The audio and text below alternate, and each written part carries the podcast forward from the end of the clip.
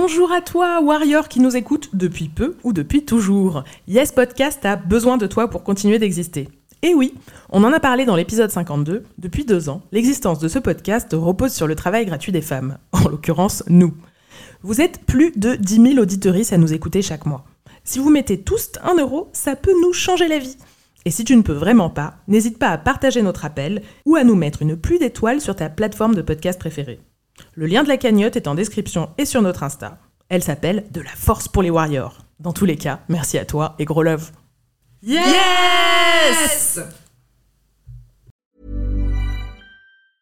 Quality sleep is essential. That's why the Sleep Number Smart Bed is designed for your ever-evolving sleep needs. Need a bed that's firmer or softer on either side? Helps you sleep at a comfortable temperature? Sleep Number smart beds let you individualize your comfort, so you sleep better together. J D. Power ranks Sleep Number number one in customer satisfaction with mattresses purchased in-store. And now, save fifty percent on the Sleep Number limited edition smart bed for a limited time. For J D. Power twenty twenty-three award information, visit j d power dot com slash awards. Only at a Sleep Number store or sleep number dot com.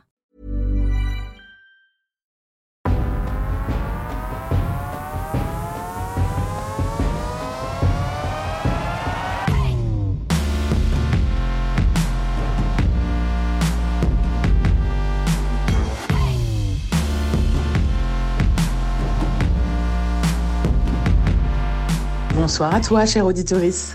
Bienvenue dans le podcast Yes, un espace d'adelphité et de bienveillance fait pour recharger tes batteries de warrior dans la lutte contre le patriarcat. Cet épisode, c'est notre dernière série qu'on enregistre avec le média Culot Créative, aujourd'hui incarné par une personne que j'aime d'amour et avec qui j'avais hâte de partager ce moment. J'ai nommé Malix. Bonsoir à toi. Salut Zina. Euh, bah, du coup, euh, ravie aussi de, d'être là. Je suis cofondatrice de Culot et, euh, et du coup, là, c'est la troisième fois qu'on fait un épisode ensemble euh, et, euh, et j'avais aussi hâte de le faire euh, bah, du coup, avec, euh, en ta compagnie et, euh, et sur ce sujet euh, que je trouve trop intéressant. Également à nos côtés ce soir, Lee de l'association Transat, une association de lutte contre la transphobie et qui est également secrétaire de Bric-à-Brac, une association sexe positive. Bonsoir Lee, comment ça va ? Ben, ça va très bien, merci pour l'invitation. Dans cet épisode, on va aborder un sujet qui me tient tout particulièrement à cœur, y compris à titre personnel, puisque je suis une personne grosse et racisée, et que j'anime un Insta, je l'ai déjà dit plusieurs fois ici, autour de la lutte contre la grossophobie et la sensibilisation des troubles alimentaires. Et s'il y a bien un constat que nous pouvons tous partager, c'est à quel point nous nous faisons matraquer depuis l'enfance par un standard de beauté particulièrement violent et excluant. Excluant à de nombreux titres, parce qu'il est jeuniste, validiste, grossophobe, raciste, classiste, homophobe, psychophobe et plein d'autres, hein, j'en passe. Mais en gros, dès qu'on n'est pas jeune, blanc, mince, riche et valide, tout nous donne le sentiment désagréable d'être éloigné de l'accès à la vie sexuelle qui serait tellement plus glamour, tellement pas accessible à nos corps, tellement je ne sais quoi. À ce titre, j'aimerais vous partager le témoignage de Noémie qui a théorisé le concept de compensation slash dette sexuelle. Je me sentais très très pressurisée par la société finalement. J'avais l'impression que je devais commencer ma vie sexuelle avec quelqu'un d'autre que moi-même. Toutes mes premières années d'adolescence euh, où tout le monde avait des, des copains, des copines, moi j'estimais que je ne le méritais pas. Et c'est important pour la suite, je pense. Euh, j'estimais que le fait que j'étais grosse ne me donnait pas droit à être avec quelqu'un, à recevoir de l'amour finalement en fait. Euh, à partager de la tendresse, de l'intimité. Et euh, c'est quelque chose qui reste sur lequel... Euh, aujourd'hui, j'ai vingt-cinq ans, je l'ai, mais c'est quelque chose qui reste encore, alors ça va mieux. Et euh, je, j'essaye de sortir de ça, mais c'est vraiment compliqué. Et du coup, pendant mes premières années de vie sexuelle, alors j'ai, je pense que j'avais très peur de l'intime. Et, euh, et donc, dans mes premières histoires, qui ont été des histoires plutôt, euh, si on peut dire, légères, sans doute tout, tout ça est lié, mais... Euh, j'ai vraiment, euh, j'ai vraiment été dans un rapport plutôt en fait de de plaire et euh, quelque chose qui est donc plutôt que je trouve assez grave. Donc c'est de ça dont on a échangé sur Instagram, mais c'est que effectivement pour moi, euh, du fait que je sois grosse et du fait qu'on s'intéresse à moi, c'était comme si euh, je je devais des presque des services sexuels à la personne finalement parce que dénier m'accorder de l'importance et de l'intérêt. Et c'est horrible de réfléchir comme ça quand on y pense, mais c'est malheureusement imbriqué dans tout un système de pensée et, et de représentation de soi-même euh, qui sont extrêmement toxiques. Et ouais, donc cette impression de devoir, euh, de devoir compenser en fait. Cette impression de devoir compenser, ce truc assez flippant qui est revenu dans pas mal de témoignages sur Insta. Euh, et c'est vrai que c'était important pour nous de, d'en parler ce soir. Et c'est particulièrement pour cette raison qu'on voulait aborder ce sujet euh, ce soir avec toi, Malix. Ouais, c'est ça. Et, euh, et c'est vrai qu'en fait, bah, l'idée, euh, l'idée est venue de toi à la base, Zina, où en fait, euh, bah, du fait que tu travailles aussi sur la grossophobie, et cetera, t'avais proposé le, bah, le fait de parler de, d'accès à la sexualité euh, pour des personnes grosses. Et c'est vrai que nous, avec Culot, on travaille, enfin, euh, on est sur Instagram et en newsletter. Ça fait à peu près deux ans et demi qu'on a lancé le média. Je suis journaliste à la base. Et, euh, et en fait, on parle beaucoup de, de féminisme, d'interse- d'intersectionnalité. D'habitude, j'arrive bien à le dire. Euh, euh, on parle de genre, euh, on parle aussi beaucoup de sexualité, et, euh, et c'est vrai que en fait, de, de, en partant de ton idée, euh, bah, du coup, moi, j'avais proposé de, d'élargir en fait, euh, plutôt que de parler euh, bah, du coup de l'accès des personnes euh, grosses, bah, en fait vraiment parler de toutes ces personnes dont les corps correspondent pas aux standards euh, occidentaux de, de la beauté, euh, et, et du coup en fait en parlant de personnes euh, Euh, en parlant de personnes trans, euh, en parlant euh, de personnes euh, ben, même vieilles, euh, en parlant de personnes euh, handicapées, où en fait où il y a, y a vraiment ce double truc à la fois de, d'invisibilisation et de fétichisation, et où en fait à partir de, de, de, tous ces, de toutes ces, bah, ces, ces attaques, en fait comment tu te frayes un chemin là-dedans pour avoir accès à une sexualité épanouie. Et, euh, et du coup, d'où le sujet, euh, on est clairement tombé d'accord sur, euh, sur le sujet de l'épisode, qui était le sexe pour tous. Euh, et du coup, bah, on s'était dit que c'était peut-être intéressant de commencer par dire depuis, depuis où on parle. Exactement. Et du coup, Lee, euh, qu'est-ce que t'en penses, toi ? Est-ce que c'est des choses qui te parlent, euh, le côté excluant lié à la violence euh, du standard, euh, le fait de, de pouvoir envisager même d'avoir une sexualité sereine ? Oui, c'est des trucs qui me parlent à trois cents pour cent, oui, oui. Euh, moi, je l'ai vécu à l'envers, ceci dit. Euh, c'est-à-dire que moi, j'ai commencé à avoir des relations sexuelles intracommunautaires, donc entre personnes trans, et après, j'ai pu avoir des relations sexuelles avec des personnes cis.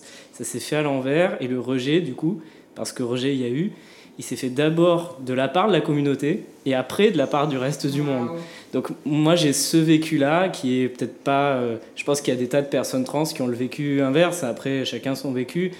Mais euh, c'est vrai que moi, je trouve qu'on est tellement amoché par le système qu'on ne se fait pas du bien les uns aux autres, des fois. Je ne dis pas mmh. que la communauté, c'est mal. Hein. Je veux dire, je, je gère une association communautaire qui vise à accompagner, à aider entre pairs les personnes trans non-binaires et en questionnement. Donc la communauté, c'est bien.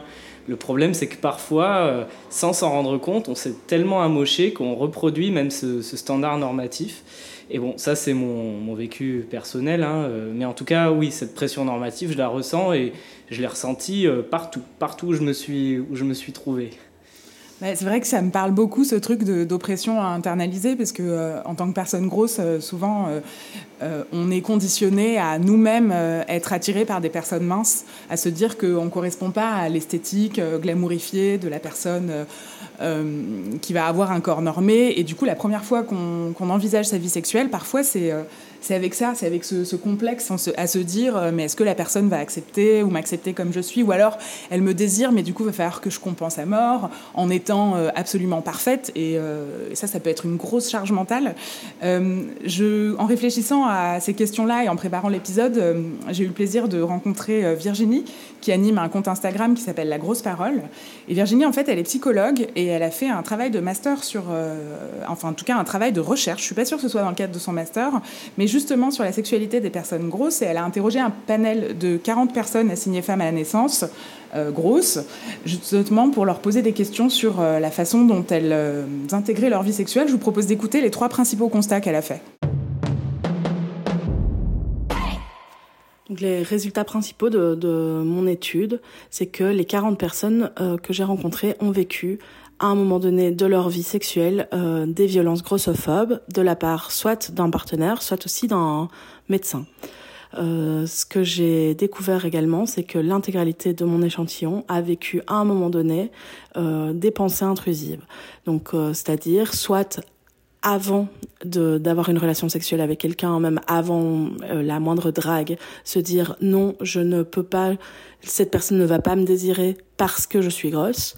Euh, donc ça, c'est vraiment le reflet de toute la grossophobie qu'on vit au quotidien en tant que personne grosse depuis euh, notre... Enfin, depuis la, le, le premier jour où on est considéré comme gros ou grosse, on passe dans la catégorie des personnes qui sont pas désirables. Euh, et donc, ça, ça, ça, ça, ça pousse les personnes grosses à avoir des pensées limitantes. C'est-à-dire que tout d'un coup, on ne va plus se, on va pas oser draguer quelqu'un, on va pas oser euh, lui proposer euh, une relation sexuelle euh, parce que on considère que on n'est pas digne de désir. Une autre chose que on remarque, c'est euh, à l'opposé du fait de ne pas être désiré, euh, c'est la fétichisation dont on peut être l'objet en tant que personne grosse. Alors évidemment, il n'est pas question de king-shamer qui que ce soit. Évidemment, c'est tout à fait possible de d'avoir un fétiche sur euh, la grosseur, mais Euh, ce que les personnes que j'ai rencontrées m'expliquaient, c'est que très souvent, les personnes qui les fétichisent ne euh, n'en parlent pas ouvertement. Donc, euh, se servent un peu de leur grosseur pour atteindre euh, voilà, un certain plaisir, mais euh, sans prendre en compte le fait que la personne grosse soit d'accord ou pas avec, ce, avec ça. Le problème de la fétichisation, c'est que du coup, on est objectifié et qu'on n'est plus que objet de désir, on n'est plus que corps gros qui peut mener à la réalisation d'un fantasme. Euh, j'ai beaucoup de personnes, j'ai rencontré beaucoup de personnes qui me disaient euh, qu'elles s'étaient un jour retrouvées face à un partenaire qui lui disait euh, je, ah mais tu, tu sais, tu vas être la première personne grosse avec qui euh, euh, je couche, euh, comme si on était euh, un point sur une checklist à, à cocher. Une autre chose que j'ai découvert dans ce mémoire, c'est le fait que les personnes grosses euh, ont parfois tendance à accepter des pratiques qui ne leur plaisent pas forcément parce qu'elles euh, ont intégré un certain nombre de stéréotypes concernant les personnes grosses, notamment le fait qu'elles soient gourmandes ou euh, plus libérées au lit. Euh, Et ça s'explique par euh, différentes choses. D'abord, donc, ces stéréotypes, mais aussi le fait qu'elles considèrent que euh, dans la mesure où une personne leur fait le cadeau de les désirer, elles doivent absolument euh, se montrer dignes de ce cadeau. Et donc, euh, bah, on voit bien à quel point ça peut être euh, toxique euh, comme euh, pensée, et à quel point ça peut nous mener à faire des choses dont on n'a pas envie. Euh, et tout ça découle de, à nouveau de la grossophobie systémique euh, qu'on vit en permanence dans toutes les sphères de nos vies et qui a des répercussions sur euh, notre vie sexuelle. Alors, il y a énormément de choses à dire euh, sur euh, le résultat de, de son travail. Euh, je voudrais déjà juste euh, vous inviter à suivre son travail euh, sur Insta parce qu'on lui a proposé à Virginie de, de, de sortir un livre grand public pour publier ses résultats. Euh, donc, euh, je pense que ça va être hyper intéressant. Et euh, effectivement, euh, je t'ai vu Lee réagir euh, sur le truc de la checklist. Donc, j'ai hâte de te donner la parole. Oui, alors la checklist, c'est un grand classique. Hein. Euh, ah, mais tu m'avais pas dit que t'étais trans. Ah, t'es le, le premier trans avec qui je couche. Ah, j'avais jamais fait ça avant. Ah, tu comprends, c'est, c'est un monde inconnu pour moi. Voilà, ça, c'est des phrases qu'on entend tout le temps. Hein. Les personnes cis les sortent à l'appel. Euh, c'est, le pire, c'est que c'est dit en toute bienveillance. C'est-à-dire que c'est dit avec la, la naïveté De, de, de, de ce que ça veut dire, c'est-à-dire ah oui alors c'est la première fois, comme si c'était étrange, comme si finalement là on est, on est vraiment altérisé à la, à la rigueur, on a presque l'impression là d'être un alien quoi. On serait un martien avec un corps de martien, ça serait pareil quoi. C'est ah j'ai jamais couché avec quelqu'un d'une autre espèce ou qui vient d'une autre planète. C'est pour eux, on sent que ça a la même valeur quoi. Ils se disent pas qu'être un, quelqu'un qui est trans c'est un être humain et que peut-être qu'il a un corps qui est pas si différent du leur. Euh, et à ce sujet, j'ai plein d'anecdotes. Alors, je vais pas m'apesantir, mais juste une petite euh, sur Grindr, parce que moi, je suis gay, donc je, je sillonne Grindr comme pas mal de gens qui sont gays. Euh, et sur Grindr, il y a une question qui revient. C'est la question à un million. C'est euh, euh, combien ?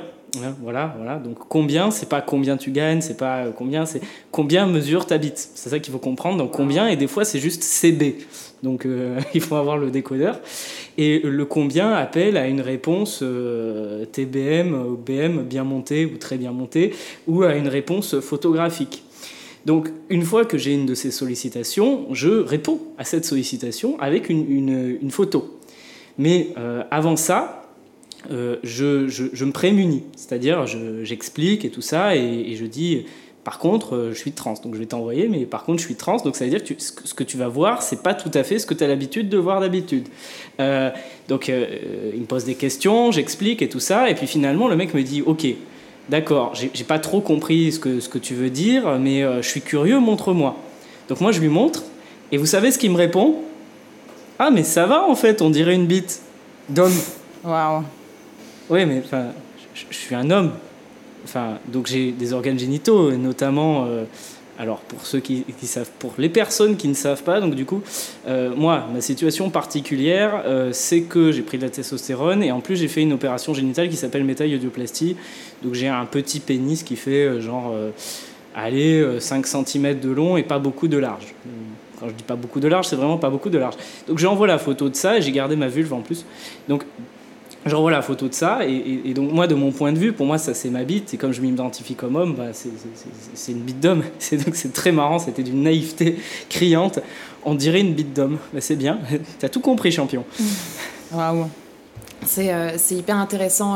Enfin, juste pour, pour replacer euh, de, de, de où je parle. Enfin, euh, moi j'ai un corps dans la norme. Euh, Euh, mince, blanc, et j'ai jamais eu de gros complexes physiques. Euh, après, je suis ouvertement non-binaire depuis cette année. Euh, ça se détecte pas forcément re- au premier regard. Donc là, je suis plus euh, journaliste euh, très, enfin, sensibilisée à la question. Et du coup, c'est, enfin, bref, c'est précision de, de quel endroit je parle.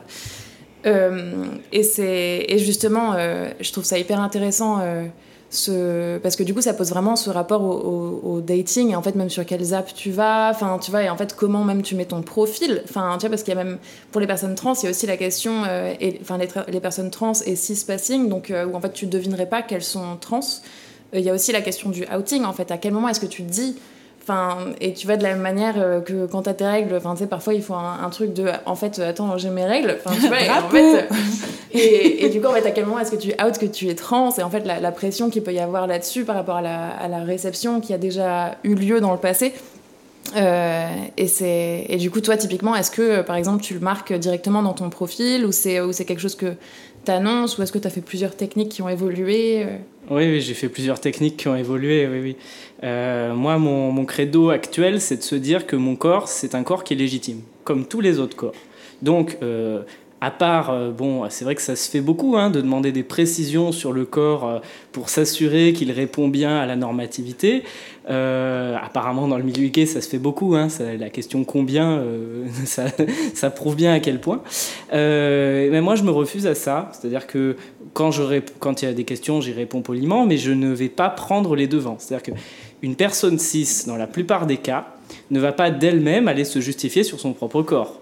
Euh, à part si elle a des insécurités. Alors ça peut arriver, hein, chez les hommes cis gays, de vraiment écrire euh, T B M, T T B M en gros sur leur profil pour vraiment se rassurer que oui, ils en ont une grosse. Euh, mais euh, généralement, quand on est bien dans ses baskets, euh, on donne pas de précision plus que ça euh, sur son corps. Quand on va draguer quelqu'un dans un bar, on va pas lui montrer direct des photos de sa teub.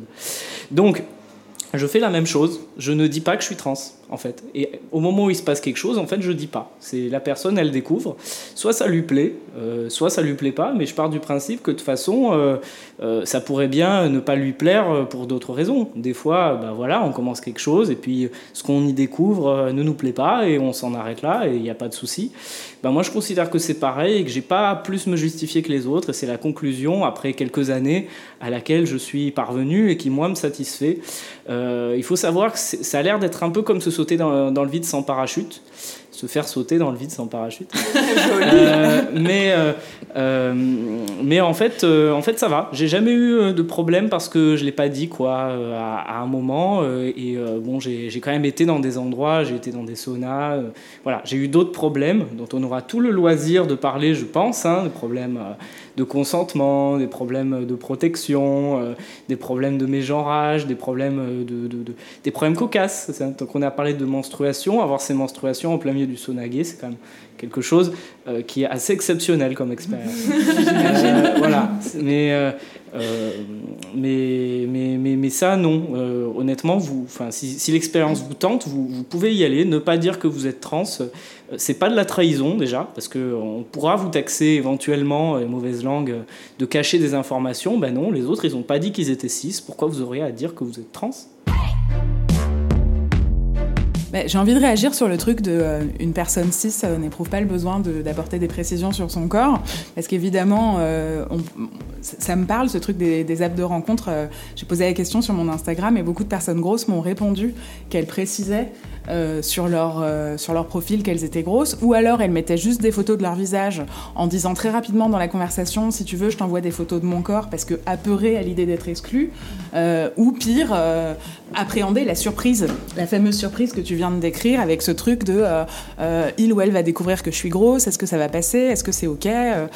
Et, euh, et moi-même dans mon cheminement, euh, je, je pose la même, le même constat que toi, c'est-à-dire que mon corps est légitime, il n'est pas moins légitime, c'est un corps gros. Après, je le, je le montre sur les applis de rencontre, euh, je montre des photos de moi en entier, c'est un peu à prendre ou à laisser, et puis de toute façon c'est aussi euh, tout le jeu des rencontres. Mais euh, c'est intéressant parce que justement ça prouve que plus on s'éloigne de la norme, plus on se pose la question d'aller préciser, comme si euh, ça, ça rejoint un peu ce que euh, Noémie décrivait comme étant le, le principe de compensation. Je, je, la personne en face de moi euh, a besoin d'accepter, c'est comme une condition générale de vente en bas du contrat, hein, euh, attention, elle va accepter que je suis tellement hors norme, tellement extraordinaire, tellement monstrueux, monstrueuse. Enfin, c'est terrible parce que ça pose des questions en termes d'estime de soi, mais aussi, à juste titre, comme tu viens de l'évoquer, de consentement. Parce que si, euh, si tu es tellement flattée d'être désirée sexuellement par quelqu'un, euh, bah, tu ne te poses déjà pas la question de si toi, tu désires la personne. Tu te, tu te retrouves à faire des trucs pour compenser sans te poser la question de si toi, c'est OK, sans te poser la question de ton plaisir. Donc, en termes de, de, d'espace safe et épanoui, bah, un peu moyen, quoi. C'est, euh, je trouve ça hyper... Euh... Enfin, hyper intéressant vos deux, bah, du coup, vos deux approches. Euh, toi, Zina, où t'es en mode euh, tu prends ou tu laisses et, euh, et j'affiche et point. Euh, et du coup, bah, toi qui dis bah, en fait, j'ai pas à me justifier. Et, et enfin, dans les deux cas, euh, je trouve que c'est des marques de confiance en soi euh, assez, euh, assez badass en fait. Après, c'est aussi beaucoup ouais. de stratégie. C'est que ouais. moi, en mettant trans sur mon profil, je me retrouvais à faire plus de blabla que de drague parce que les gens avaient peur juste du mot trans. Mmh. Euh, c'est vous dire à quel point ça reste encore stigmatisé. C'est qu'il y a quatre ans, on était euh, assis euh, sur le court-jus à, à un kebab euh, avec des potes. Et il euh, y a quelqu'un qui vient nous voir et qui dit euh, euh, « Vous avez pas une clope, les salles trans ?» Voilà, c'était pas les salles travelo, c'était les salles trans. Wow. Donc ça, ça, ça m'avait surpris dans, dans le sens où le mot est connu, mais il n'est pas forcément connu de façon améliorative. Mm. Alors, la, la société évolue, elle évolue rapidement, mais bon, ça reste quand même. Et euh, euh, même s'il est plus très politiquement correct de, de dire euh, salle trans ou de penser que trans en soi, c'est une insulte, les gens ont quand même peur. Et euh, oui, alors il l'exprime de façon plus ou moins élégante. Ça a été de... Euh, alors pour moi, c'est terra incognita de façon très mmh. poétique, jusqu'à euh, ah ouais, non, mais euh, moi je peux pas, ça me, ça me dégoûte, mais je, genre pas dit contre toi, mais, mais dit de façon tout à fait spontanée et, et sans, sans préoccupation finalement de, de ce que toi ça va te faire, quoi. D'accord, je suis dégoûtant. Bon, très bien, c'est, c'est dur à encaisser là, comme ça tout de suite.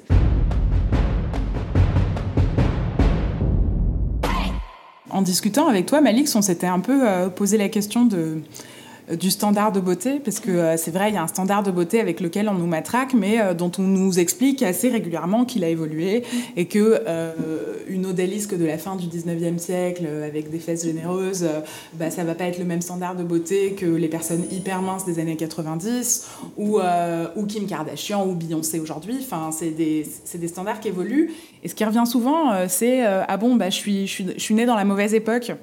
Et en fait, euh, la réaction que j'avais eue euh, pendant cette discussion, c'est « Mais je pense que le problème, c'est pas euh, le standard de beauté en soi, c'est le principe même du standard de beauté ».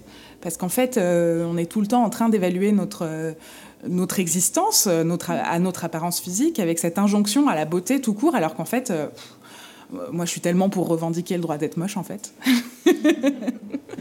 C'est, euh, ouais, c'est vrai qu'on est... Euh, en, en préparant le podcast, euh, c'était, c'était trop chouette, parce que du coup, on est parti en, en vrille, un peu dans tous mais les sens. Mais c'était tellement intéressant. Et, euh, et en fait, c'est vrai qu'on remarque vite que en fait, si les, en fait, les corps ne changent pas au fur et à mesure des siècles et des époques, mais par contre, les standards changent. Et en fait, c'est ça qui bouge et c'est ça qui évolue. Et, euh, et du coup, peut-être euh, avant, de, avant de partir, parce que du coup, je suis allée faire un peu des, des recherches sur, les, sur l'historique des canons de beauté, et en fait, juste pour mettre en perspective, déjà, est-ce que vous, euh, parce que, enfin, même le, le fait de, de, de pouvoir vivre sa sexualité librement, en fait, il y a aussi une question de rôle modèle. Enfin, il y a aussi une question de, de à quel point est-ce que tu peux te reconnaître dans une, enfin, dans une société dans laquelle on est aussi matraqué et bombardé euh, d'images hyper sexualisées, que ce soit sur la pub, que ce soit même sur l'accès au porno mainstream quand on est ado. Euh, en fait, c'est que est-ce que vous, vous êtes déjà reconnu aussi bien dans un film que dans une pub que dans... Et en fait, comment tu fais sans, sans ayant... Enfin, ou... Ouais. Oui, sans, sans pouvoir euh, se reconnaître dans les représentations avec lesquelles on est matraqué. Sexualisé, et du coup, en fait, qui montre ces affiches de... Euh, c'est ça qui est désirable, en fait. Ah c'est bah... ces corps-là qui sont désirables. C'est clair. Bah, l'exemple que j'aime bien donner, parce que je le trouve très drôle, c'est que quand j'étais ado, euh, je, me, je me shootais un peu... Euh, j'ai... Moi, j'ai trente-huit ans euh, bientôt, là. et, j'ai, euh, et j'ai grandi dans les années quatre-vingt-dix. Et, euh, et les séries à la mode, c'était les séries high school, les séries dans les lycées. Vraiment, vous voyez un peu le quarterback, euh, la, la pom-pom girl, tous les clichés. Et donc, à chaque fois, il y avait une héroïne qui tombait amoureuse du mec le plus beau du lycée et qui couchait avec, et le lendemain, elle enfilait nonchalamment son t-shirt qui était forcément trop grand. Bon, bah, moi, guess what, la première fois que j'ai couché avec un mec, son t-shirt, je pouvais pas l'enfiler. Le lendemain, il était beaucoup trop juste pour moi. Et du coup, ça, ça faisait partie des trucs qui me traumatisaient, où je me disais, mais, euh, mais je suis plus grosse que mon mec et il y a un problème. Moi, en tant que femme, il faut que je sois fine, il faut que je sois frêle, il faut que je sois fragile, il faut que j'ai un appétit d'oiseau. En fait, même notre... Euh, Même notre façon de manger, elle est faite à la... En tout cas, elle est, elle est ju- jugée à la lueur de la construction sociale du genre. Ça, c'est complètement fou. Donc, clairement, j'ai jamais eu de rôle modèle. Et euh, j'ai fini par, euh, par déconstruire celui que j'avais sans, en, sans forcément en utiliser d'autres. Euh, beaucoup, beaucoup de personnes sur... Euh, que ce soit sur mon compte ou dans l'espace où je travaille, parce qu'aujourd'hui, je me suis convertie, je suis thérapeute et j'accompagne les troubles alimentaires, me disent, moi, j'ai eu besoin de telle personne, euh, Ashley Graham, ou des, des femmes grosses, parce que j'ai réussi à trouver des femmes grosses, belles. Et moi, je suis passée par un autre cheminement, c'est-à-dire qu'il m'est arrivé de trouver des femmes grosses, belles, et ça m'arrive tous les jours, et c'est très chouette, mais il m'est aussi arrivé de me dire, euh, mais on s'en fout, qu'elles soient belles ou pas. Est-ce que c'est euh, le fait de me trouver belle qui va m'autoriser à prendre mon pied au lit, en fait. Et du coup, euh, la question, je me la pose de façon plus frontale. Euh, c'est pas ça. Euh, c'est pas, c'est pas d'être belle qui fait que je vais kiffer. C'est de connaître mon corps et de poser moi-même un, un regard sympa dessus. Donc, euh, ouais, je passe sur le truc du rôle modèle. Bah, pff, moi, le, le truc, c'est que enfin, euh, les hommes trans, déjà, est-ce que vous en voyez beaucoup dans bah, l'espace non, public ? Ouais. Donc, euh, dans un espace qui est encore plus tabou comme la sexualité, est-ce que vous en voyez beaucoup ? Moi, personnellement, j'ai qu'un seul nom qui m'est venu à l'esprit euh, très vite, c'est Buck Angel, qui est un acteur porno, qui ressemble à une montagne de muscles chauves euh, avec une chatte. En gros, hein, c'est comme ça qu'il se vend. Hein. C'est, c'est, c'est vraiment parce que lui, finalement, il a trouvé le bon fillon du business. Hein. Il s'est dit, bon, bah, ok, dans le porno, si tu veux faire carrière, t'as un mec avec une chatte, bah, on va le marketer. Voilà, je suis un mec avec une chatte, ça se market, euh, et ça se, ça se, ça, ça, et ça se vend. Mais du coup, quand tu rentres pas forcément dans ce... Euh, dans, dans, enfin, que tu veux pas jouer à ce jeu-là, tu veux pas te marketer comme ça, bah, tu fais quoi ? Parce que moi, euh, être une montagne de muscles et, et, et me faire défoncer, c'était pas ça le, le, le, le, le but. Donc, j'ai trouvé un autre truc marketing. Maintenant, euh, bah, je le vends comme disant, euh, voilà, il y a un trou bonus. euh, bon, mais euh, pourquoi en trouver, en avoir à trouver jusqu', en aller jusqu'à trouver des arguments marketing finalement pour se vendre sur le marché sexuel, quoi ? Pourquoi est-ce qu'on pourrait pas être dans la rencontre humaine ? Euh, et ça, enfin, euh, je le dis de, de ma position où je, je pense que c'est, ça serait intéressant. Alors, c'est pas l'objet de ce podcast-là, mais ça, ça m'y fait penser. Ça serait très intéressant de voir ce qu'il en est, rien que chez les cis-gays, parce que chez les cis-gays, il y a tout ce truc-là euh, du euh, du modèle auquel tu dois correspondre. T'es soit un beer, soit un twink, soit un passif, soit un actif. Il y a euh, les, euh, les euh, ça, ça se voit, il y a certains codes, il y a une codification. Euh, à partir d'un certain âge, tu deviens un daddy, même si t'es pas vraiment vieux, mais c'est comme ça. Donc jeunisme euh, encore. Donc il euh, y a tout un tas de standards normatifs, et si tu corresponds pas à une de ces catégories, bah, t'es pas marketable, t'as aucune valeur sur, euh, le, sur le marché, et finalement tu te retrouves à faire partie des restes, et les restes couchent entre eux, parce qu'ils ils trouvent personne, ils sont frustrés, et tous les problèmes de consentement, et on va pas refaire tout le raisonnement qu'on a fait jusqu'à présent. Euh, mais donc, euh, donc voilà, en termes de rôle modèle, oui, c'est pas, c'est pas, c'est pas génial. Euh, et moi, ça me fait penser aussi à la question du porno, c'est-à-dire que euh, très, très honnêtement, euh, la représentation des hommes trans dans le porno, c'est soit c'est du porno mainstream et ils sont là pour se faire défoncer, en fait, comme le rôle des, des, des, comme le rôle des meufs, en fait. C'est la même chose, c'est le même sexisme euh, de merde, vulgaire, qui fait que euh, t'es un, un pénétré, tu es euh, réceptif dans la, l'interaction sexuelle, et donc tu es une sous-merde et tu aimes te faire violenter parce que, euh, ouais, c'est cool le patriarcat. Soit, euh, dans le porno communautaire, euh, souvent les mecs trans, dans des principes de réaffirmation de genre, Euh, vont avoir un rôle avec des goûts de ceinture où on est dans une performance de genre mais qui est censée être à des fins de validation. Euh, bah, moi, euh, je suis euh, réceptif généralement dans les interactions sexuelles. On peut dire passif, hein, mais honnêtement, passif, c'est pas très joli parce que je ne fais pas rien. Euh, donc, euh, clairement, ça ne me convenait pas. Hein, moi, qu'un goût de ceinture, ça me fait pas grand-chose. Hein, donc, euh, euh, c'est pas ça qui va venir m'aider aussi. Euh, je pense qu'on manque un peu on est un peu démunis pour construire une diversité des représentations euh, des pratiques sexuelles des personnes trans. Parce que déjà, on est un peu démunis quand il s'agit de penser le corps de ce qu'est une personne trans. Tu as dit quelque chose au début de ce podcast, euh, Malix, euh, qui, qui m'a un petit peu interpellé. Je voudrais quand même revenir dessus. Tu as dit, je ne suis pas légitime parce qu'on me prend pour une personne cis. Mm. Mais en fait, ça, c'est de la transphobie. Enfin, c'est de la transphobie intériorisée. Si on te prend pour une personne cis, on ne te reconnaît pas pour ton identité de genre et tu, reçois une, tu vis une disqualification sur le marché sexuel parce que ton mmh. identité n'y est jamais respectée. C'est un préjudice qui est réellement innommable. Donc, euh, on est à un tel point que, finalement, on... Euh, nous-mêmes, on s'auto-disqualifie, nous-mêmes, on reste un peu prisonniers de ces normes de genre, sans faire finalement exprès, hein, parce qu'on baigne là-dedans et qu'on les subit à deux mille pour cent. Euh, et donc, euh, ça rend de plus, d'autant plus urgent la prise de conscience généralisée que, bah voilà, tous les corps trans sont légitimes, peu importe à quoi ils ressemblent et comment on essaie de les remettre dans la norme. Euh, toutes les personnes trans sont légitimes dans leur identité, elles sont légitimes à avoir toutes les pratiques sexuelles qu'elles veulent, quoi. Un mec trans, il peut très bien avoir fait une phalloplastie et euh, euh, être uniquement actif, euh, donc assertif dans les, dans les relations. Euh, il peut très bien utiliser euh, sa vulve, il peut très bien avoir une vulve et pas l'utiliser. Euh, il peut très bien faire que des, des relations, enfin, que des, des, des pénétrations anales. Il peut très bien ne pas faire de pénétration du tout. En fait, euh, voilà, il fait ce qu'il veut, quoi. Euh, bah déjà, j'ai de quoi réfléchir ce soir, donc merci. J'adorais. Et, euh, et, et c'est... Non, c'est vrai que c'est... Enfin, c'est très vrai et très... Euh, hyper intéressant ce que tu dis. Et c'est... Enfin, je sais pas si c'était une question de... Quand j'ai dit ça, je sais pas si c'est une question de légitimité. Je pense qu'il y a aussi un truc tout frais. Il y a aussi un... Et c'est marrant parce que, enfin, comme je disais, genre, c'est, c'est assez euh, récent que, bah, du coup, je sois ouvertement non-binaire, que j'utilise le pronom « yel euh, », et cetera. Du coup, je pense que c'est aussi en cheminement et que c'est assez euh, frais euh, dans la pratique. Euh, mais je remarque déjà que depuis, enfin, euh, tu vois, quelques mois, euh, ben, enfin, j'ai une orientation sexuelle assez euh, vaste sur le prisme, mettons. Euh, mais euh, là où j'ai toujours avant euh, eu des, enfin, des envies euh, hétéro, euh, bah là en ce moment, je me, enfin, je me rends compte que pas du tout. Et, et en fait, enfin, tu vois, il y, y a ce truc-là dans la, dans le côté euh, du, de, du désir, de la désirabilité. Il y a ce truc de soi-même, comment on se sent, et il y a ce truc de, de qui est-ce qu'on désire. Et en fait, ça se joue dans les deux sens. Euh, tu parlais aussi tout à l'heure des personnes grosses qui vont chercher qu'à coucher avec des personnes minces. On pense aussi euh, à, euh, à des témoignages de personnes racisées qui vont chercher qu'à coucher avec des personnes blanches. Mmh.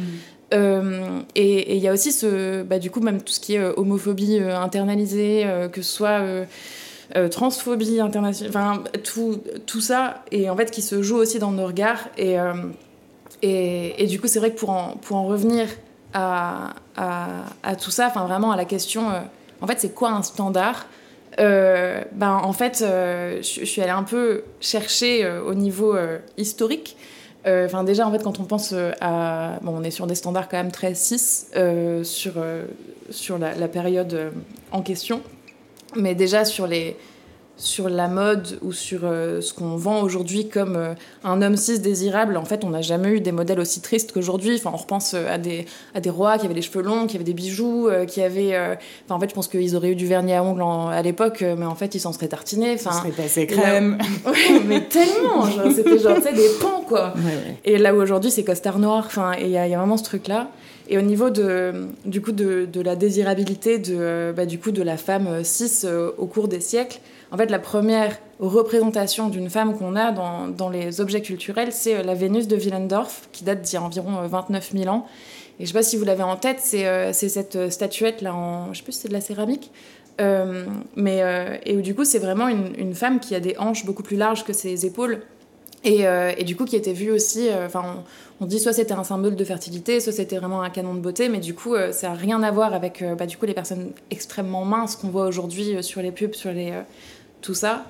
Euh, dans la Grèce antique, c'était aussi euh, des femmes euh, bien en chair. Euh, c'est à l'époque victorienne, au dix-neuvième siècle, que tu as la, la silhouette en sablier qui t'arrive, enfin, qui arrive, donc avec les corsets.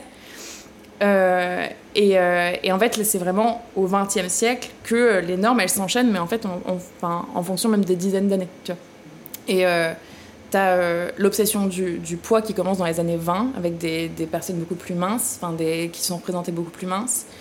Euh, dans les années cinquante soixante, t'as euh, Marilyn Monroe, donc déjà euh, moins mince que, que les personnes euh, qu'on peut voir aujourd'hui euh, dans, sur, toutes les, sur toutes les affiches, et cetera.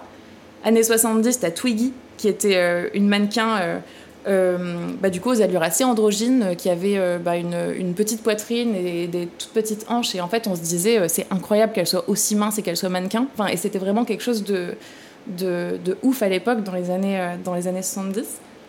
Et, euh, et en fait, tu passes ensuite à quatre, enfin, aux années quatre-vingt-dix, où tu as un, un modèle à la Kate Moss, et où en fait, du coup, tu arrives à la maigreur comme norme. Ouais. Et c'est...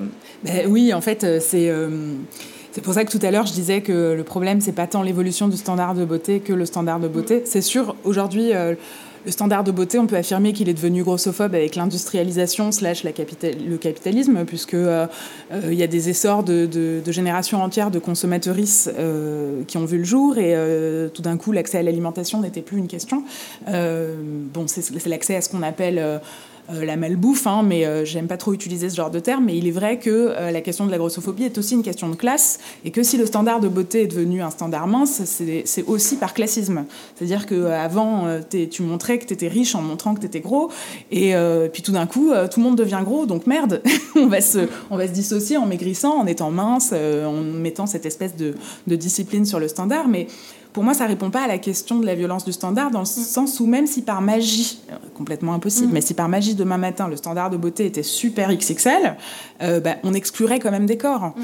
Et donc, en fait, euh, je n'ai pas beaucoup de plaisir à imaginer que euh, des femmes, euh, des, des personnes minces subissent les discriminations que nous, les personnes grosses, subissons aujourd'hui. Mmh. Euh, par sororité, par adelphité, je ne souhaite ça à personne. Mmh. Donc, euh, vraiment, c'est, euh, c'est, c'est... La violence du standard, c'est, euh, ça pose la question, euh, comme tu Tu le disais à juste titre, Lee, du patriarcat, parce que qui impose le standard ?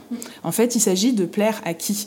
euh, Moi, il y a ce truc qui revient souvent avec le body positif autour des corps gros, de euh, moi, j'aime bien voir des femmes qui sont grosses et belles quand même, mais quand même par rapport à quoi ? En fait, on continue de s'évaluer par rapport euh, au regard des hommes cis-hétéros. En fait, pourquoi, quand on se regarde nous-mêmes dans le miroir, on trouve ça cool d'avoir des lèvres pulpeuses, une poitrine, des fesses, mais par contre, j'aime pas le fait d'avoir des gros bras, mais parce que on se regarde avec ce qu'on, on se regarde avec ce qu'on appelle le male gaze, c'est-à-dire le regard des hommes cis-hétéros. On l'a tellement intégré dans notre fort intérieur depuis petit et petite que du coup, on le reproduit sur nous. Et je pense que Euh, on, on, a, on, on a tous les trois parlé d'identité politique et ça me paraît important. Ça commence par ça, par se réapproprier son identité. Tu vois, toi, tu parles de la non-binarité qui est assez récente pour toi et de réfléchir à ces questions. Tu parles aussi de tout le travail que tu as fait sur ta transidentité. Je me suis également réapproprié le mot grosse dans mon identité politique. Moi, toute ma vie, j'ai entendu des gens me dire « Mais non, toi, t'es pas grosse, t'es belle ». Alors déjà, merci, je savais pas que ça s'opposait. Et ensuite, ben, en fait, euh, j'ai même envie d'être autre chose que belle. Je pense qu'en tant que femme et minorité de genre, on est vachement réduit à notre apparence esthétique, et après on se met des obstacles qu'on intériorise plus plus plus, parce que le jour où on arrive au lit, bah, on peut se retrouver avec euh, des personnes qui sont en situation euh, d'abus, puisqu'on est tellement honoré qu'on ne se pose plus la question de nous, nos désirs, notre consentement, qu'on n'est plus dans notre identité. Donc je pense que, parce qu'on pose beaucoup de choses déprimantes, mais il y a aussi des choses super, il y a aussi des perspectives qui s'ouvrent devant nous. Commencer à réfléchir à ça, à essayer de se poser la question de comment se libérer euh, de cette oppression intériorisée dans nos vies sexuelles, mais aussi dans nos vies euh, quotidiennes. C'est aussi bah, redéfinir nos identités, mais également questionner euh, nos propres biais. Euh, avec quel lunettes, je me regarde. Pourquoi je suis contente d'avoir des lèvres pulpeuses, par exemple. Je, je prends un exemple au pif. C'est important de questionner ces choses-là et de se dire, bon, est-ce que j'ai besoin de ça pour prendre mon pied, en fait ? Est-ce que ça change quelque chose à mon plaisir ou à mon accès à l'orgasme, le fait d'avoir un bourrelet ou le fait euh, de pas être, euh, de pas ressembler à Kate Moss quand je me mets à quatre pattes et que j'ai envie de prendre mon pied ? Ben non, pas forcément. Du coup, je pense que c'est important de... En prenant conscience de ces questions-là, déjà, je pense, et là, c'est la thérapeute qui parle, que la moitié du problème est déjà réglée. Et, je, et le reste peut continuer avec un travail d'auto-questionnement, d'auto-compassion et de militantisme. Je ne sais pas ce que vous en pensez. C'est, euh, non, c'est, c'est hyper juste ce que tu dis. Et à la fois, donc, il y a, euh, enfin, il y a, c'est clairement la, la question du male gaze, donc de ce qu'on appelle le regard masculin, qui la première fois a été théorisé pour le, dans le monde du cinéma, où en fait euh, on pensait vraiment les films pour euh, bah, du coup le regard euh, du, de l'homme cis hétéro, et cetera. Et en fait ce qu'on appelle le female gaze d'ailleurs, c'est en fait euh, mettre en scène même une expérience féminine. Donc euh, c'est euh, euh, Iris Bray euh, qui, euh, qui travaille sur la question, qui donnait l'exemple de cette scène où en fait une même scène, une femme qui cuisine, bah en fait le male gaze ça va être vu de dos avec ses fesses, avec, enfin tu vois, et en fait tu vas voir ses, fa- ses formes et en fait tu vas la regarder depuis l'extérieur. Et dans le female gaze tu es, bah t'es les mains dans la pâte quoi, et t'es en train de, de pétrir le pain ou de faire ce que tu veux. Et de... Mais en tout cas, t'es dans, t'es dans le personnage. Il n'y a pas l'omniprésence de la libido, quoi. Voilà, c'est ça. Et, euh, et c'est vrai que du coup, il y a ces normes, euh, bah, ces normes hétéro-patriarcales dans lesquelles on est, et en fait, via le prisme, le premier regard via, via lequel on grandit, et les, les lunettes qu'on, qu'on chausse sans même, sans même faire en, enfin, sans, sans même s'en rendre compte, c'est celle-là. Et en fait, derrière, il y a aussi une logique capitaliste dans même les, les standards de beauté dans lesquels on, on est aujourd'hui, donc euh, culte de la minceur, euh, euh, et cetera. Euh, j'ai, en fait, ça m'a fait penser à ce livre qui est Féminisme Washing de Léa Lejeune.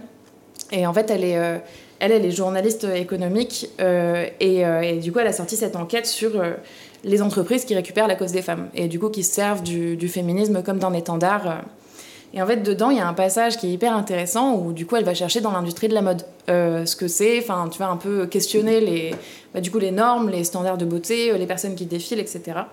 Et en fait, elle te dit que, euh, bah, en fait, la, la, la mode, ou en tout cas la taille mannequin, elle est aussi arrivée sur une logique capitaliste et tayloriste, où en fait, c'était un truc de production à la chaîne. Donc à partir de là, tu as besoin d'une taille mannequin pour créer les, les, les vêtements en fait, à la chaîne et en fait, avoir une taille standard. Et, euh, et ensuite, euh, bah, du coup, c'est des, ça coûte moins cher euh, de les produire à la chaîne. Et en fait, pourquoi la minceur ? Bah, moins de tissu, ça coûte moins cher. Et, et en fait, aussi, tu, il cherchait la femme porte-manteau. Et du coup, pour ne pas déformer les vêtements des créateurs et des créatrices. Wow. Et où en fait, du coup, tu, tu, bah, tu t'effaces derrière le vêtement.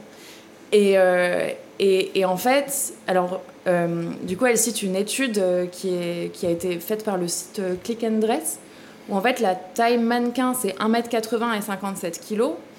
Et en fait, la taille euh, la plus euh, normale, enfin, la, la, plus, euh, la plus commune en France, c'est un mètre soixante-cinq et soixante-trois kilos. Et en fait, la majorité des Françaises, c'est taille quarante. Et en fait, et t'en as beaucoup qui sont au-dessus. Beaucoup. Et en fait, la plupart des magasins, au-dessus de quarante-deux, il n'y a pas. Et, euh, et du coup, en fait, il y a aussi ces questions-là, tu vois, de, de, en fait, de prendre conscience que, en fait, c'est pas ce que tu regardes et ce que tu envies, c'est pas la beauté, en fait, c'est, c'est, c'est tout ce qu'il y a derrière la beauté. C'est tout ce qu'on t'a fait croire qui était beau. Et en fait, pourquoi ? Bah, parce que ça rapporte du fric, parce que ça sert à un, un groupe de personnes qui sont privilégiées, et cetera, et cetera. Et c'est clair que prendre conscience de tout ça, c'est déjà un pas énorme pour prendre du recul par rapport à soi-même et en fait se dire, genre, son corps est normal, quoi. Et c'est ce qu'on te montre qui est pas normal. Ouais, puis je pense qu'il y a aussi euh, la lunette de la pédocriminalité, hein. Je prononce un gros mot, mais euh, euh, une femme euh, la plus maigre possible, la moins pubère possible, la plus épilée possible, euh, c'est aussi euh, et la plus jeune possible. Euh, bon, pas difficile de savoir qui ça inspire et à qui ça donne envie, quoi. Donc, euh, donc tout ceci est, est très sympathique. Et sur les fringues, c'est intéressant parce que euh, bah, nous, ça revient vachement dans nos espaces de lutte anti-grossophobie, hein, mais quarante-deux, euh, c'est difficile à avaler de faire du quarante-deux parfois, mais au moins on le trouve en magasin. Euh, quarante-deux dans certains magasins qui ont cette largesse, puis après au-dessus euh, vous pouvez commander en ligne, alors que presque la moitié des, des femmes françaises euh, portent plus, du quarante-quatre et plus. Mais il y a ce truc de on veut pas vous voir dans nos rayons, en fait. Il y a, ce, il y a cette grossophobie systémique et, et sincèrement euh, euh, même pas dans un truc de rentabilité, parce que si on voulait que des consommatrices, euh, on ferait des tailles pour, euh, pour elles et eux, quoi. Donc ça, c'est, c'est vrai que c'est, c'est assez flippant. Je ne sais pas ce que tu en penses, Lee. Comment tu, euh, quel, quel est ton ressenti, toi, par rapport au fait de, de te réapproprier euh, un rapport à ton corps qui soit un peu sympa, au vu de tout ce qu'on vient d'échanger ?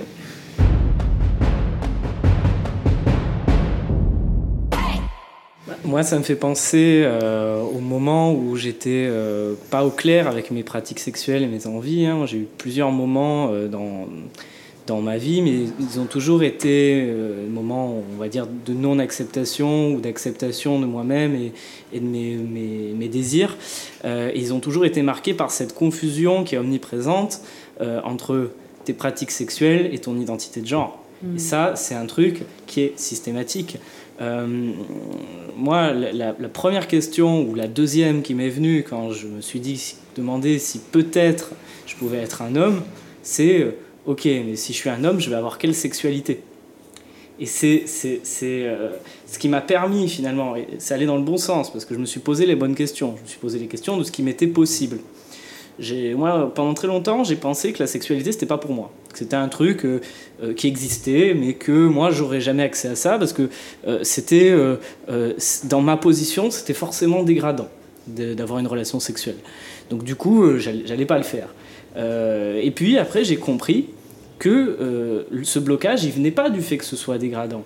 Il venait pas forcément. Euh, il venait du fait que je, on me mettait dans une, dans une case qui n'était pas la mienne. Et quand j'ai compris que je pouvais être un homme, euh, ce qui m'a fait changer d'avis, c'est vraiment de me dire « Ok, euh, est-ce que je peux avoir des relations sexuelles si je suis un homme ?» Puisque si je me pense, ou si je me force à me penser comme femme, la réponse à cette question, c'est non. Si maintenant j'admets que je veux me penser comme homme, que je peux me penser comme homme, est-ce que je vais pouvoir avoir des relations sexuelles ? Et là, la réponse, c'était oui. Alors c'est très bizarre, vous allez me dire, euh, finalement, quel rapport entre identité de genre et...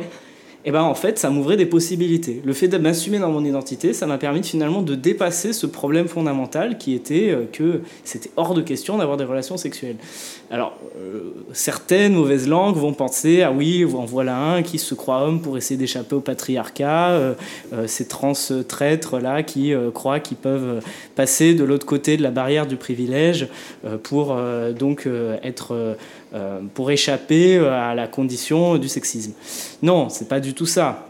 En fait, ce qu'il y a, c'est que euh, il y a une façon pour moi d'exister qui était vivable et une autre qui était invivable. Et euh, faire, euh, faire semblant d'être une femme ou m'auto-persuader d'être une femme, pour moi, c'était, c'était invivable. C'était comme vivre dans un avenir qui était complètement bouché sur le plan de la sexualité, mais sur le plan, finalement, de toute la vie sociale. Et, et la sexualité, les pratiques sexuelles, qu'est-ce que c'est sinon de la vie sociale très, très intime ? euh, Donc, euh, ça, ça a été le premier moment. Le deuxième moment, ça a été quand j'ai été en équipe protocolaire et que la psychiatre m'a sorti tous les clichés possibles et imaginables sur ce qu'un homme doit faire ou ne doit pas faire. Et là, je me suis mis à examiner mes relations sexuelles naissantes puisque je continuais, je commençais à peine à découvrir ma vie sexuelle à ce moment-là. Il a fallu attendre après mon coming out pour que j'ai une sexualité, hein, quand même. Euh, et, euh, et, et donc, euh, ça a servi juste à me faire culpabiliser, à me dire « Bah non, tu peux pas aimer la pénétration si t'es un homme, non mais franchement... Euh, » Bon, bah si, hein, y a, y a des tas d'hommes qui aiment bien la pénétration, il y en a beaucoup plus que ceux qui voudront bien l'avouer, en fait. Euh... Donc, euh, c'est pas un problème. Et que ce soit de la pénétration vaginale ou anale, en fait, euh, à la rigueur, euh, on, s'en, on, s'en, on, s'en bat, euh, on s'en bat ce qu'on peut s'en battre. Voilà. Euh, mais quand même, on, on ressort cette pression. Et en fait, en tant que personne trans, ça va soulever des enjeux euh, de légitimité en termes d'identité de genre, plus que des enjeux, finalement, en termes de sexualité positive. On va se dire, OK, est-ce que euh, je suis bien qui je dis être, qui je pense être, si je me permets de faire telle ou telle chose ? Ce que les personnes cis ne ressentent euh, pas du tout, en fait. Hein, euh, enfin, ils peuvent ressentir au niveau de l'orientation sexuelle, ce qui peut mener à du refoulement. Euh, donc ça, c'est, c'est, c'est, ça, c'est un, pre- un premier point, quoi. Euh, il m'a fallu dépasser ça, il m'a fallu me dire, mais en fait, euh, non, je peux être qui je suis et faire quand même euh, ce que je veux, et c'est pas sale, en fait. La sexualité n'est pas sale, peu importe ce à quoi elle ressemble, peu importe quels sont mes fantasmes, ça n'est pas sale. Et c'est, peu importe c'est... ce à quoi on ressemble. Ouais, c'est, c'est, c'est, oui, ça c'est valable pour, c'est valable pour tout le monde. Euh, mais, mais, mais, mais on est pris comme dans un doubletto, quoi. C'est-à-dire que non seulement on doit être, se sentir bien par rapport à nos pratiques sexuelles et être parfaitement à l'aise avec son corps, Euh, mais on, on, on nous impose vraiment un, un, un standard euh, euh, à la fois, parce qu'on voit bien qu'on sort de la norme, mais à la fois on, on nous dit bah, soit tu re-rentres dans un autre standard qui correspond à ton identité de genre, soit euh, bah, tu restes, on va dire, dans le standard normatif précédent, mais il euh, n'y a pas, y a pas, y a pas d'entre-deux, quoi. Ouais. Bah oui, encore une fois, le problème, c'est pas le standard, c'est le fait qu'il y en ait un. Et ce qui me frappe quand je t'entends parler, Lee, c'est qu'il y a des phrases que tu prononces qui... Euh... que j'entends souvent euh, au sein de mon cabinet ou dans les espaces militants, qui sont prononcés par des personnes grosses ou des personnes vieilles, par exemple, ou des personnes handicapées. Une phrase comme euh, « la sexualité, j'ai longtemps cru que c'était pas pour moi », mais c'est quelque chose que j'ai entendu par euh, toutes sortes de personnes qui, euh, qui s'éloignent un peu de, du standard. Donc encore une fois, euh, le problème n'est pas tant le standard, mais la présence même de ce standard, quoi.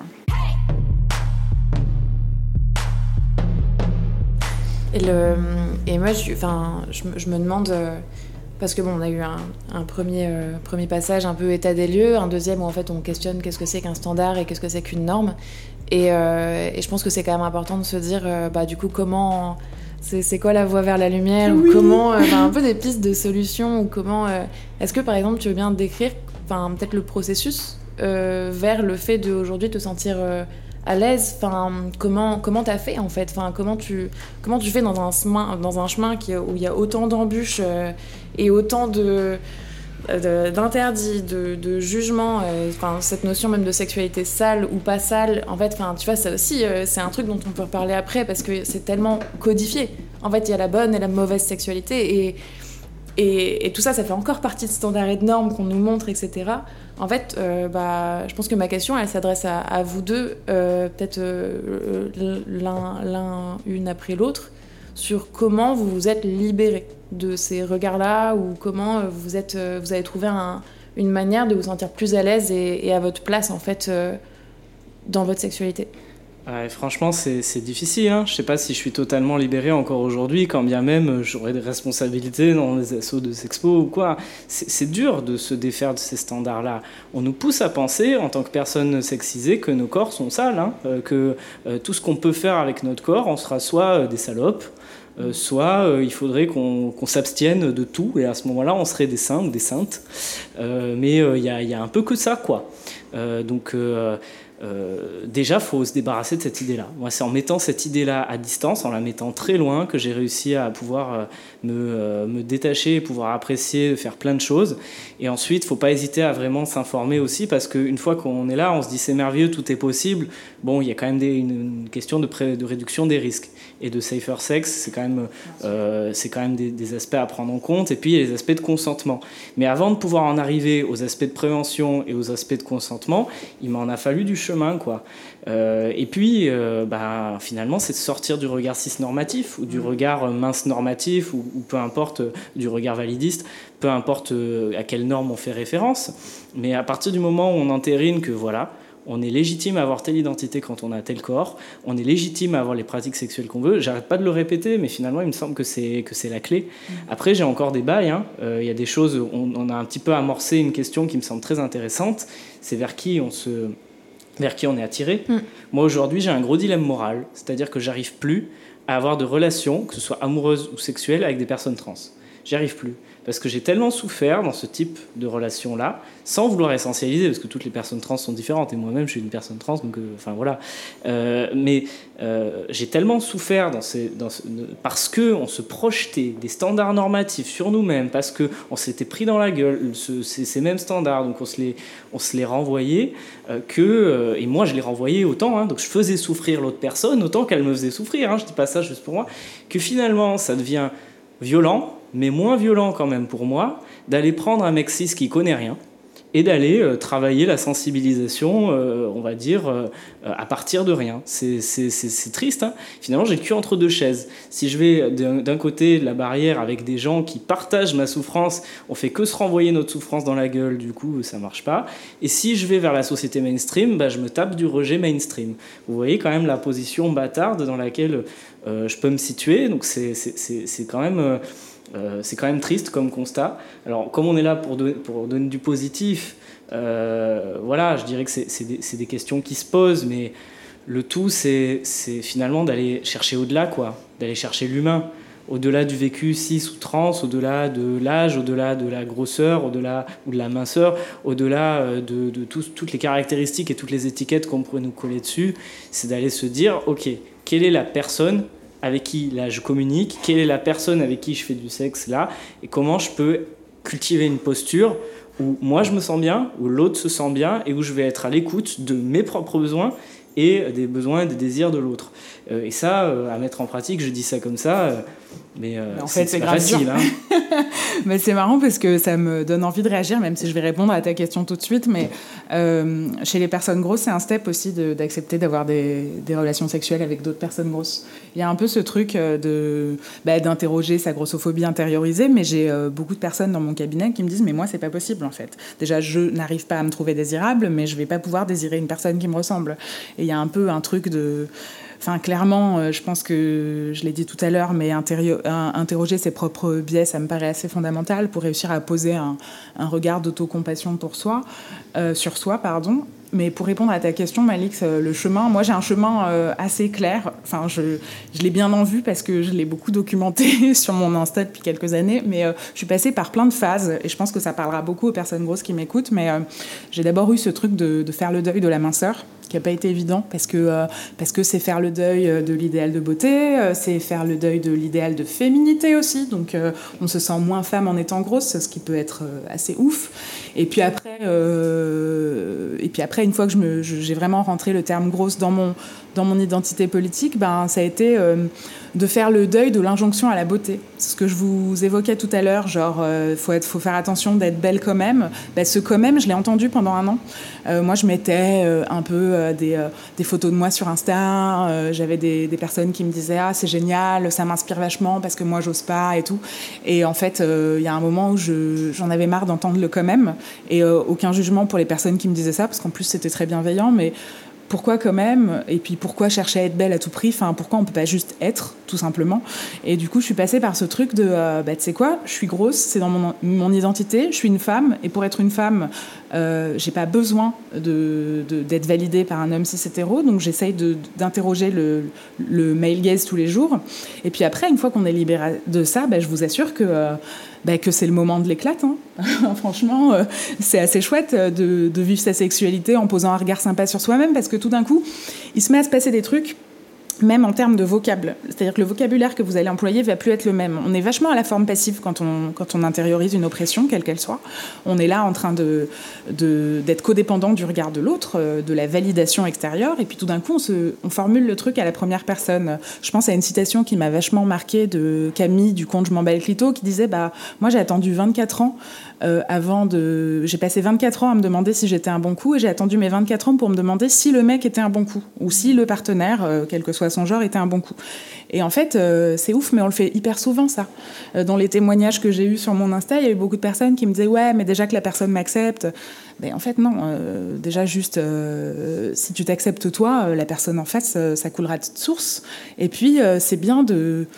De, de, d'avoir un autre biais, de poser des lunettes un peu plus sympas, quoi. De se dire, mais moi, qu'est-ce que je veux ? Je formule les choses à la première personne, je suis une personne active, je reprends mon pouvoir d'exister euh, dans cette société parce que mon corps, il n'est pas moins légitime, pour reprendre tes termes. Là, il y a ce truc de, bah, mon corps, il est légitime, mon plaisir, il est légitime, mes désirs, ils sont légitimes. Et bien sûr que euh, la sexualité, ça se co-décide dans le consentement, dans un espace safe, mais le consentement, ça se fait à deux. Euh, le vôtre n'est pas moins important que celui de la personne en face. Et euh, je pense que toute cette bienveillance que, que, que les espaces féministes et intersectionnelles nous permettent de, de, de développer, bah c'est, c'est une clé fondamentale. Et, euh, et un autre truc que j'ai fait euh, qui m'a vachement aidée, c'est que moi, je me suis mise au naturisme. Ça fait pas hyper longtemps, mais vraiment, je m'éclate. Euh, je regarde les filles parce que je leur racontais, euh, je leur racontais ma première expérience, mais euh, c'est très drôle. La première fois que j'ai fait tomber mes fringues, j'ai eu une espèce d'appréhension, puis euh, j'étais avec des copines qui, elles, avaient grave l'habitude, et je me disais, mais en fait, c'est tout, quoi.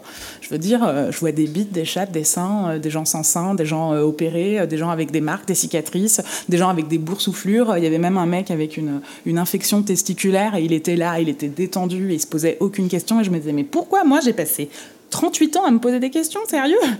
Et en fait, ça, m'a, ça aussi, ça m'a fait vachement de bien, mais c'est hyper perso, hein. Il peut y avoir mille façons. Euh, je disais que j'avais posté des photos de moi sur Insta, mais là, j'en poste plus, justement, parce que euh, j'ai, j'ai, j'ai outé ça il y a quelques mois. C'est important pour moi euh, de ne pas m'exposer sur les réseaux pour les mêmes raisons que je m'expose dans la vraie vie. C'est-à-dire que euh, euh, mon corps, j'en fais ce que je veux. Et euh, j'ai pas besoin, euh, j'ai plus besoin aujourd'hui d'avoir des validations avec des commentaires de gens qui me disent que je suis trop jolie.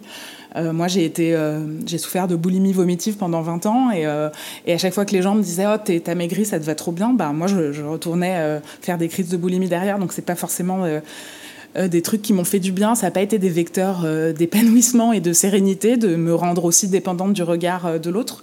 Donc, euh, donc j'essaye de me concentrer sur mon propre regard sur moi. Et, euh, et euh, franchement, euh, je suis trop contente parce que ça se passe bien.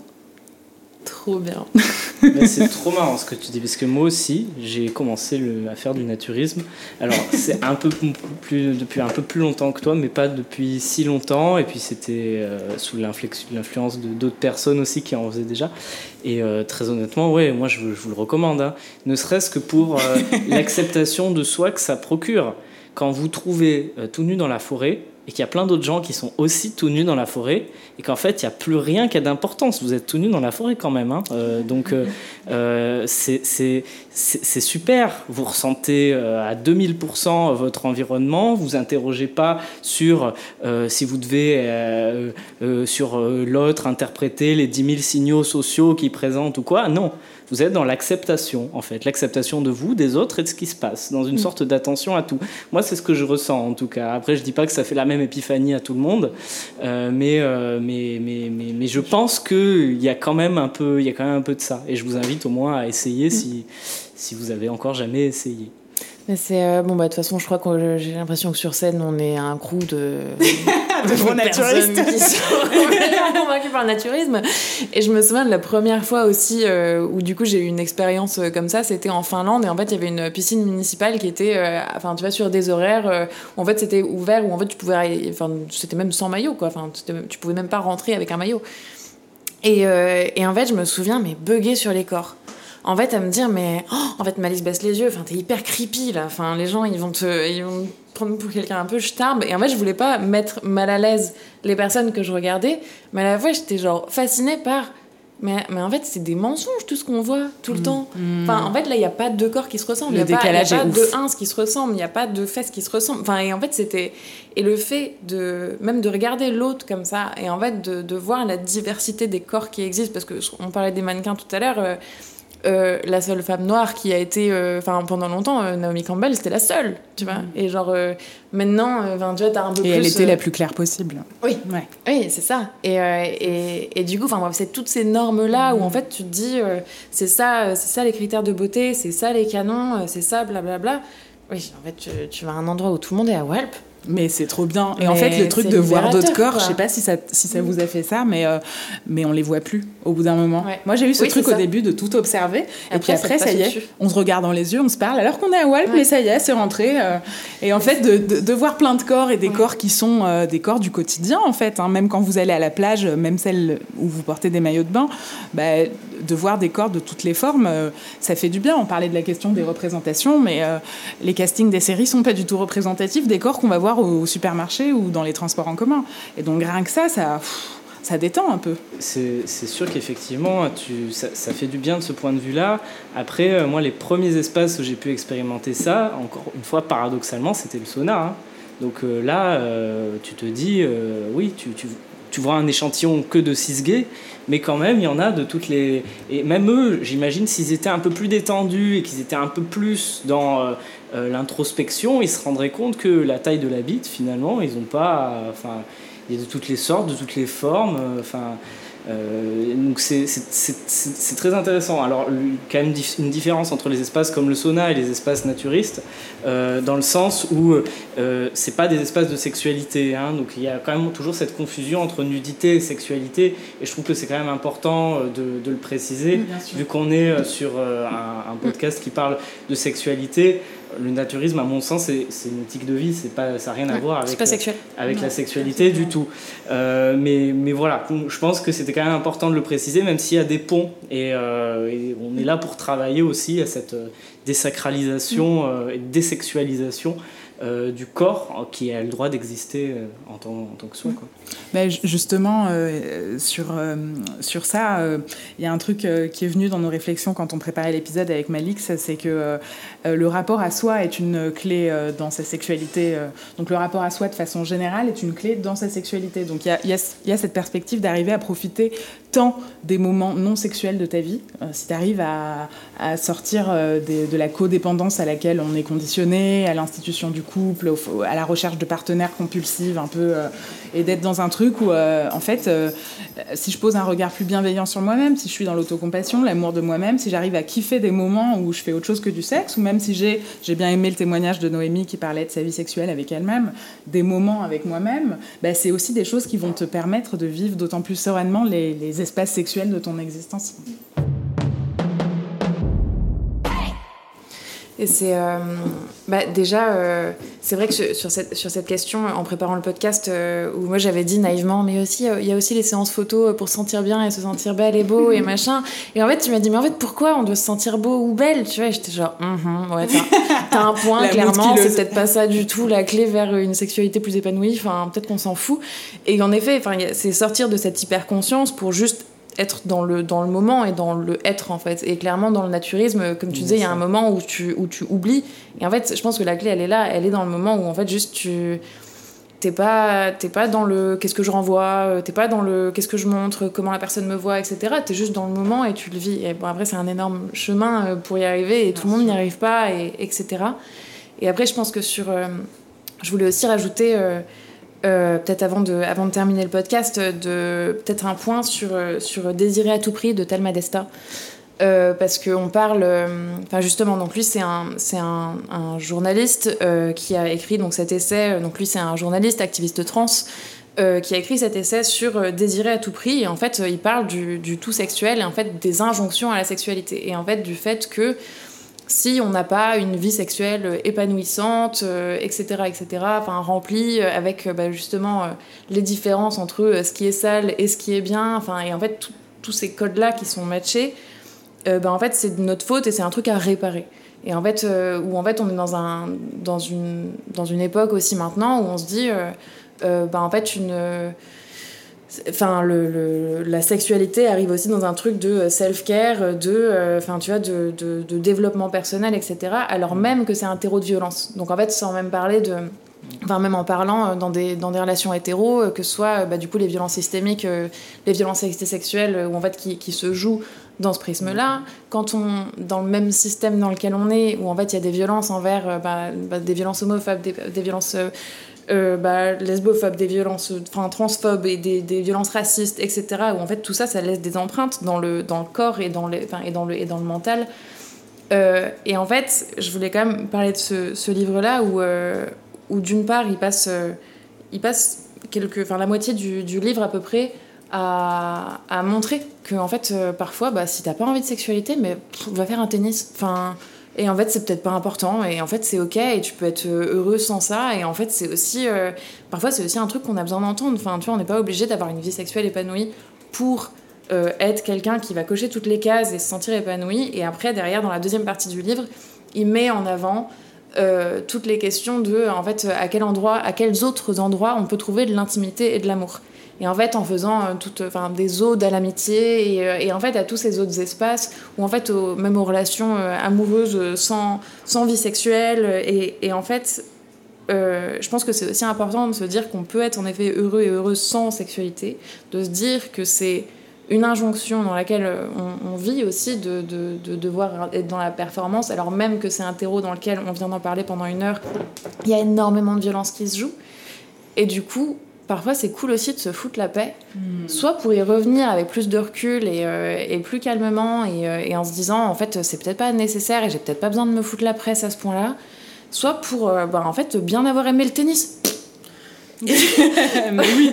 et, et où en fait, bah, si t'as pas envie d'y revenir, t'y reviens pas. Enfin, tu vois, et, et un peu ce truc de dédramatiser aussi, quoi. Mais complètement. Ouais, on est sur un, une obligation, en fait. Hein, c'est-à-dire que quelqu'un qui est asexuel aujourd'hui, c'est censé être pathologique. Alors, ça, c'est vrai qu'effectivement, c'est un, un vrai problème. C'est-à-dire qu'on doit avoir le choix. On doit avoir le choix de faire ce qu'on veut faire ou ne pas faire. C'est le principe même du consentement. Après, moi, je dirais quelque chose dont on n'a pas parlé aujourd'hui, c'est toutes les initiatives qui permettent à toutes les personnes d'avoir accès réellement à la sexualité. Donc c'est là que je vais faire un peu de pub pour le Bric-à-Brac. Ouais. Euh, ça me semblait important quand même. Le Bric-à-Brac, c'est quoi ? C'est une nouvelle asso sur Marseille qui cherche à organiser des ateliers sexpositifs. Euh, donc il y aura un, deux ateliers par mois environ, un festival chaque année. Il y a déjà eu un premier festival fin juillet. Le but, c'est quoi ? C'est d'avoir euh, un espace euh, mixte, hein, où tout le monde euh, est le bienvenu tant qu'on est un petit peu sensible aux questions de safer sex et de, de consentement, c'est-à-dire que le but c'est d'ouvrir à un maximum de gens d'horizons différents. Il y a quand même un petit questionnaire d'entrée, c'est pas pour fliquer, hein, c'est pour établir un cadre. Le cadre, ça protège les plus marginalisés, c'est pour ça qu'il existe. Et, euh, et donc euh, on va vous proposer des ateliers. Alors pour vous faire un, un petit teasing, par exemple la dernière Euh, la dernière fois, le dernier festival donc, qui a eu lieu en juillet, il a été proposé un atelier, par exemple, où euh, les personnes étaient invitées euh, à, par le biais d'un protocole et avec, euh, bien sûr, un, une équipe d'animation très complète, hein, à avoir euh, des, des relations sexuelles, mais sans pouvoir voir autour de soi. Ce qui posait, moi, par exemple, dans cet atelier-là, j'ai, j'ai eu la chance d'y participer, il s'est avéré que j'ai couché avec un mec qui n'aurait jamais couché avec moi autrement. Parce que, en fait, il s'attendait pas à ce que j'ai tels organes génitaux. Et lui, s'il avait su que j'avais tels organes génitaux, il aurait fait non, non, non, non, non, euh, rétropédalage. Là, comme il avait les yeux bandés, il s'en est rendu compte à la dernière minute. Donc, euh, donc c'est, pas, c'est, c'est ça que ça permet d'interroger des représentations, finalement. Euh, euh, est-ce que je serais prêt à coucher avec un tel, euh, quand je ne sais pas à quoi... Enfin, un tel que, que de visu j'aurais pas accepté euh, même de, d'approcher, bah peut-être qu'en fait ce qui va se passer au toucher ça sera tout à fait magnétique et, mmh. et magique, et ça vient interroger donc toutes les, les pressions normatives. Donc ça bien sûr c'est qu'un exemple, hein. Il y a des, des espaces pour découvrir les pratiques B D S M, les, un espace pour découvrir tout, tout ce qui va être euh, voilà, le, le bondage ou ce genre de, de choses. On, on est là aussi pour valoriser ces pratiques sexuelles marginalisées et euh, favoriser leur découverte pour des publics qui vous Voudrait, euh, qui voudraient essayer et se laisser ces, ces explorations-là, et aussi pour reconstruire un cadre où chacun finalement pourra avoir des opportunités sexuelles sans euh, finalement euh, reproduire des, ces schémas normatifs existants. Alors on se voile pas la face, hein. c'est, c'est pas facile à, à construire, mais moi je crois en le pouvoir de la mixité et ce qui permet aussi, euh, avec un, le cadre suffisant, d'arriver à atteindre l'autre dans sa singularité et à l'accueillir. Je pense qu'on euh, peut, euh, on peut résumer en disant qu'il n'y a aucune injonction à avoir une vie sexuelle, ni de conditionnalité pour une vie sexuelle, c'est-à-dire que vous n'avez pas besoin de ressembler à Kate Moss ou à Beyoncé euh, pour kiffer votre race au lit. Donc juste, n'hésitez pas à vous questionner, vous, sur vos désirs, ce qui vous fait envie, et euh, à essayer de questionner les obstacles intériorisés, s'il y en a. Je voudrais euh, conclure cet épisode parce que euh, c'était génial, et on arrive sur la fin, malheureusement, comme... Tout a une fin, c'est comme ça. Merci à vous tous d'être venus ce soir. Merci à l'Éco-Nature pour l'accueil. Merci à Raphaël qui est au son. Euh, merci à toi, Lee, d'être venu. Et merci à Malix. Merci à toi. Je me suis beaucoup amusée à préparer cet épisode avec toi. C'était un... C'était un épisode Yes en collaboration avec Culot Créative. Je vous invite à suivre ce qu'ils elles font parce que c'est vraiment génial. Euh, je... On mettra euh, de toute façon cet épisode en ligne sur vos plateformes de podcast habituelles dans quelques jours. On vous mettra également les références qui ont été utilisées pour euh, préparer ce podcast. Et euh, bah, un seul mot, amusez-vous bien au lit, quelle que soit votre apparence.